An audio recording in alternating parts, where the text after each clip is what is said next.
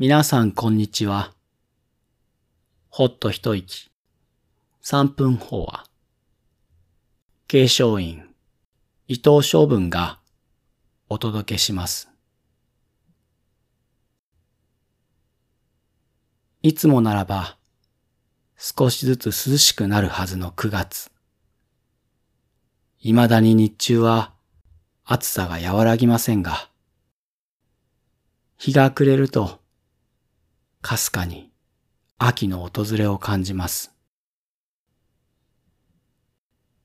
水きくすれば月手にあり、花浪すれば香り衣に蜜。漁師の春山夜月という句の一節です。手に汲んだ水に映る光を通して月を感じ、触れた衣に宿る香りを通してその花を感じる。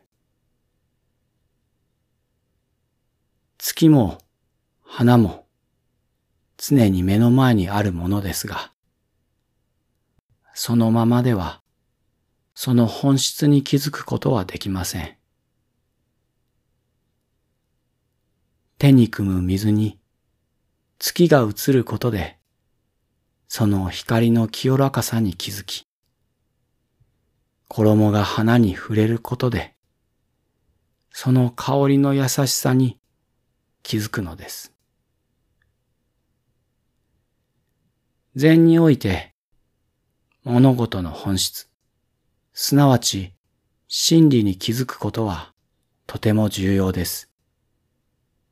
そして、その気づきは、行、すなわち実践をもって初めて体感されるものだと説いているのです。